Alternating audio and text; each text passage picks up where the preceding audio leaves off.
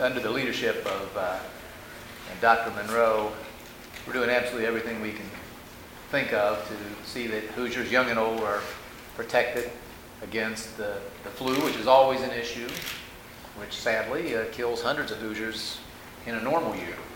And also, of course, the potential threat of a new strain of flu, and H1N1, which you've all been paying a lot of attention to. And so Judy and I are here to encourage every Hoosier to get the appropriate shot or shots, vaccination. In our case, being more than 25, more than 25 years, and neither of us is pregnant at the moment. So the regular flu shot is the recommended vaccination for us. Later on, as Dr. Monroe pointed out earlier this week, after our first responders and medical professionals have been vaccinated, there'll be wider use of the H1N1. But today we'll be getting the regular flu shot, which we certainly hope every Hoosier will take advantage of soon too. Doctor, you want to say a word?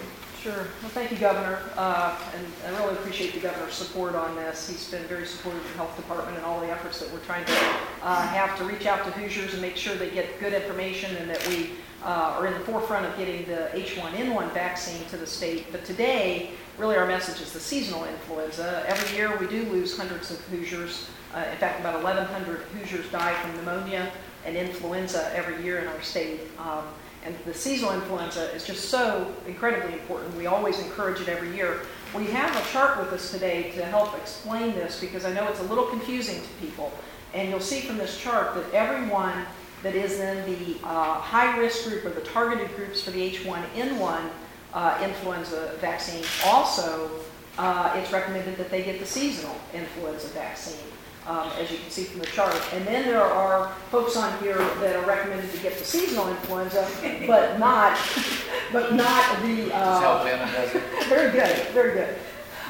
You see at the bottom here the folks that should get the seasonal influenza but are not in those target groups for H1N1 initially. Now eventually we'll have enough H1N1 vaccine for everyone, but that's going to be probably a couple of months away. But in these first weeks as we receive more H1N1 vaccine, we'll be communicating on our website. We'll be making sure there's lots of communications out there about where folks can get the vaccine. Right now, we have just a limited amount. I want to make sure folks understand just a limited amount of the nasal spray came to the state, and we're expecting more to be coming in over the next several days and certainly over the next several months. One thing we do want to let everybody know about today is that we wanted to unveil a public service announcement that will start airing next week, and again, the Governor's been very supportive. I asked him if he would be willing to help us with this message, and so we wanted to share with you a public service announcement that will be airing. The flu season is upon us. That's why everyone in Indiana needs to get a flu vaccination now. Thanks. That's right, Doc. I encourage every Hoosier to get a seasonal flu vaccine. Pregnant women, children, and young adults should also get the H1N1 flu vaccine. Both are safe and effective for you and your family. Don't get the flu. Don't spread the flu. Protect yourself. Protect your neighbors. Get vaccinated now. Please visit our website for more information. That's it. Now the moment you've all been waiting for. This is in the arm, right? Did we establish this? Yeah. Okay. We established that. Be quite as dramatic a picture. Oh, God, it's just you. So you can sit down. Okay. I prefer to sit down. I prefer you sit down. Yeah. Hang on a minute. Okay. Good. This will get up there. Is that far enough? It's that good starch you got in your shirt. You can wear them more than once if you do that.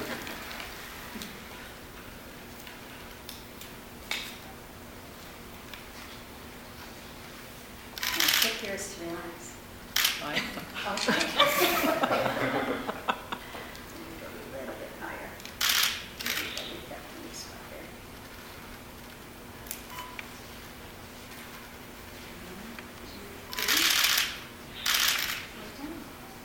Do I get like a gummy bear? No, no gummy bear band-aids. That's right. Did you come up with that last year? Mm-hmm. I'd like to have it. Harley Bandit. That's a good idea. Thank you. But I do. Let's hope it's a lollipop. Of course it's a lollipop. Oh. You know, the other thing, if our Doc Askin didn't do it, this ought to encourage everyone. Right. That's great. Don't feel badly. I've got one for you. Oh, I know.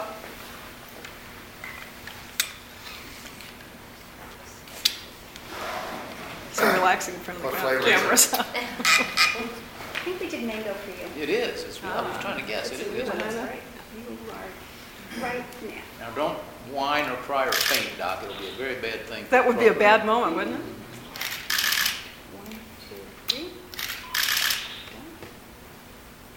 They can smile all the way through it. Mm-hmm. Nothing to it.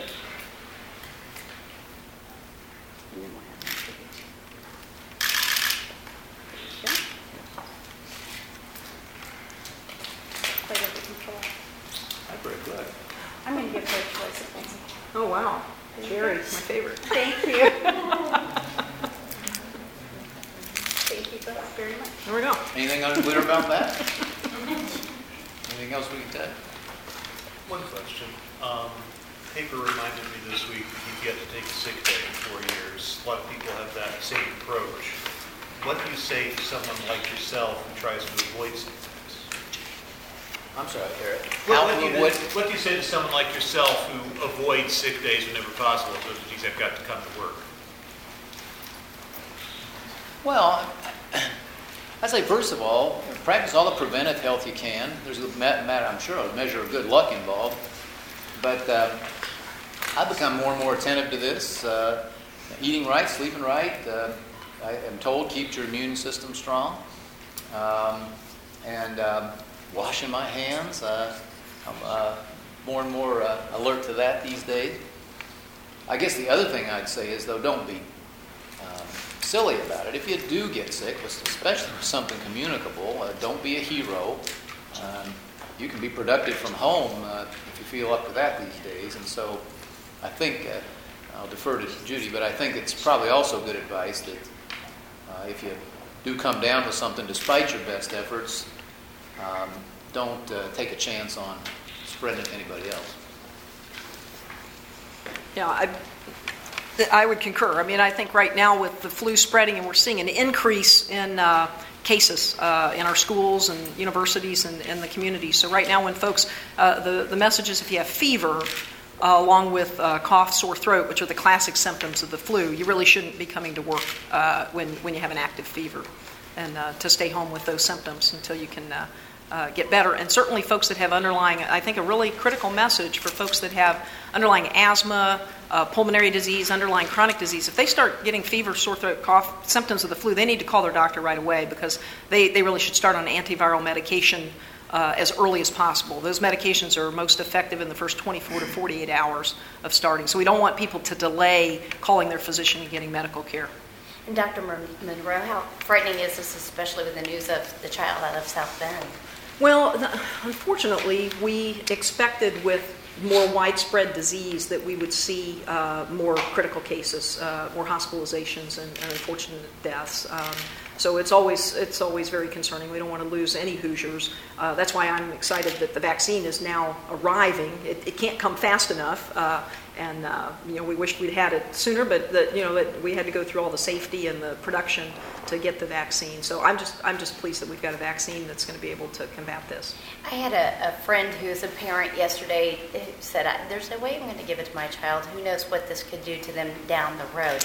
What do you say to people like that who do have fears about the vaccine? I think it's really important that the public understand that this vaccine that's available has been produced the same as the flu shot that the governor and I just got. We've been getting flu shots, and those have been available to the public for years, and they've been quite safe. And the methodology of the production, the way they've produced this and made this vaccine, is the same as any other seasonal influenza. It's just that it's a new virus that they had to make this vaccine. So, and so far, the early, the early studies, the people that have gotten the vaccine have had, maybe a little bit of soreness in their arm, but it's been very safe, and certainly better to have the prevention of a vaccine than the consequence of severe disease that this is causing. Yeah, can I just underscore something? Speaking obviously as a non-professional, but we're rightly paying so much attention to the H1N1. We don't know what direction it might head, and any case or critical case tends to catch our attention. But remember the number that Judy gave you. Year in, year out, the old-fashioned flu kills over 1,000 Hoosiers. So the shots we just got, for the moment, statistically, I think you'd say, are as important as all the things we're trying to do about H1N1. So we're sort of accustomed to the idea of an annual flu, but we ought not overlook the damage that it does, and as our attention gets diverted to this new threat.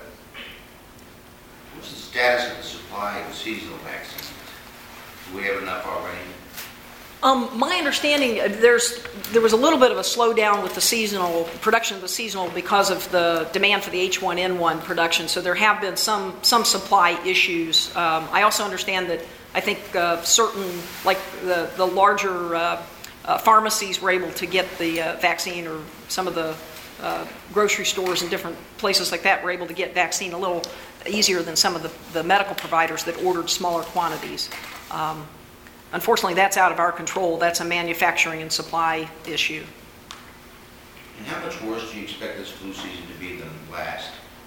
Well, that's the unknown. I wish I had a crystal ball, I tell you. Right now, flu season typically starts the first week of October, and we're already seeing more cases than we will see at the peak of typical flu seasons. Good news is it's mostly mild disease. What we don't know is, will we see, this is really the second wave of H1N1 that we're seeing now. Will that go down, and then will we see a third wave come wintertime, which is our typical peak of the flu season? So in January, February, when the weather gets cold and dry, we could see a third peak in this, or a third wave of this H1N1.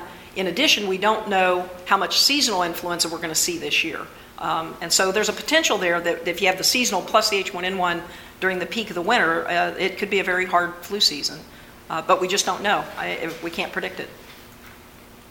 I can think of two groups that fit this. Is there anyone who should not get the flu shot? That should not get the seasonal influenza? The folks with egg allergies. Everyone else, actually, if they desire to have it, could get it. But if you have egg allergies because of the production, using eggs, those individuals cannot get the flu shot.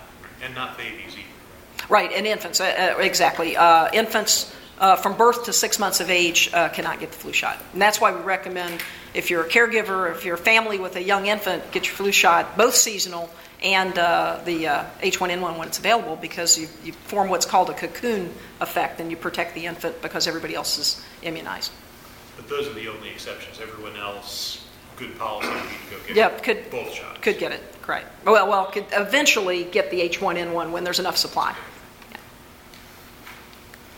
Yeah. It's unrelated, it's related, but just because we're together on this subject, can I just tell you guys a new piece of data that Judy just brought to my attention last week? You may recall that she first identified the fact to me that a startlingly high percentage of our young people were not getting immunized on time. It was 22%, as I recall. And that was one of the worst records in America. And when we passed in 2007 the Healthy Indiana Program, we raised the tobacco tax, and it paid, as you know, to provide insurance, principally to provide health insurance. But it also, we carved out the first few $1 million to attack this problem. Indiana has improved from 46th to 14th nationally in immunizing our kids in just 2 years.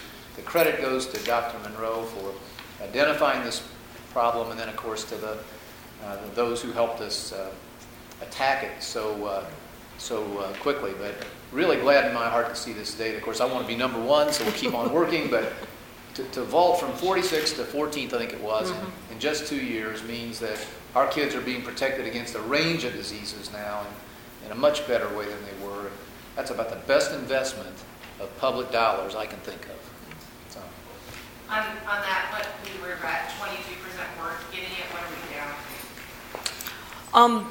I'll have to get that percentage. It breaks down, but we're now like for I want to say hepatitis is an example. We're at 95% of the kids are getting that. It breaks down by each immunization. By each shot, but we're doing much better, and the systems are in place. We also are having more providers use our registry, and actually one of the things I would like to see is a legacy of H1N1. We're having about 500 new users of CHIRP, which is our statewide registry, because of H1N1. I see that as a legacy. After we get through H1N1, I think we'll have a lot more users using our state registry, which will also drive our immunization rates up because we can track things better. So that part's pretty exciting. Thanks. Go get your shots.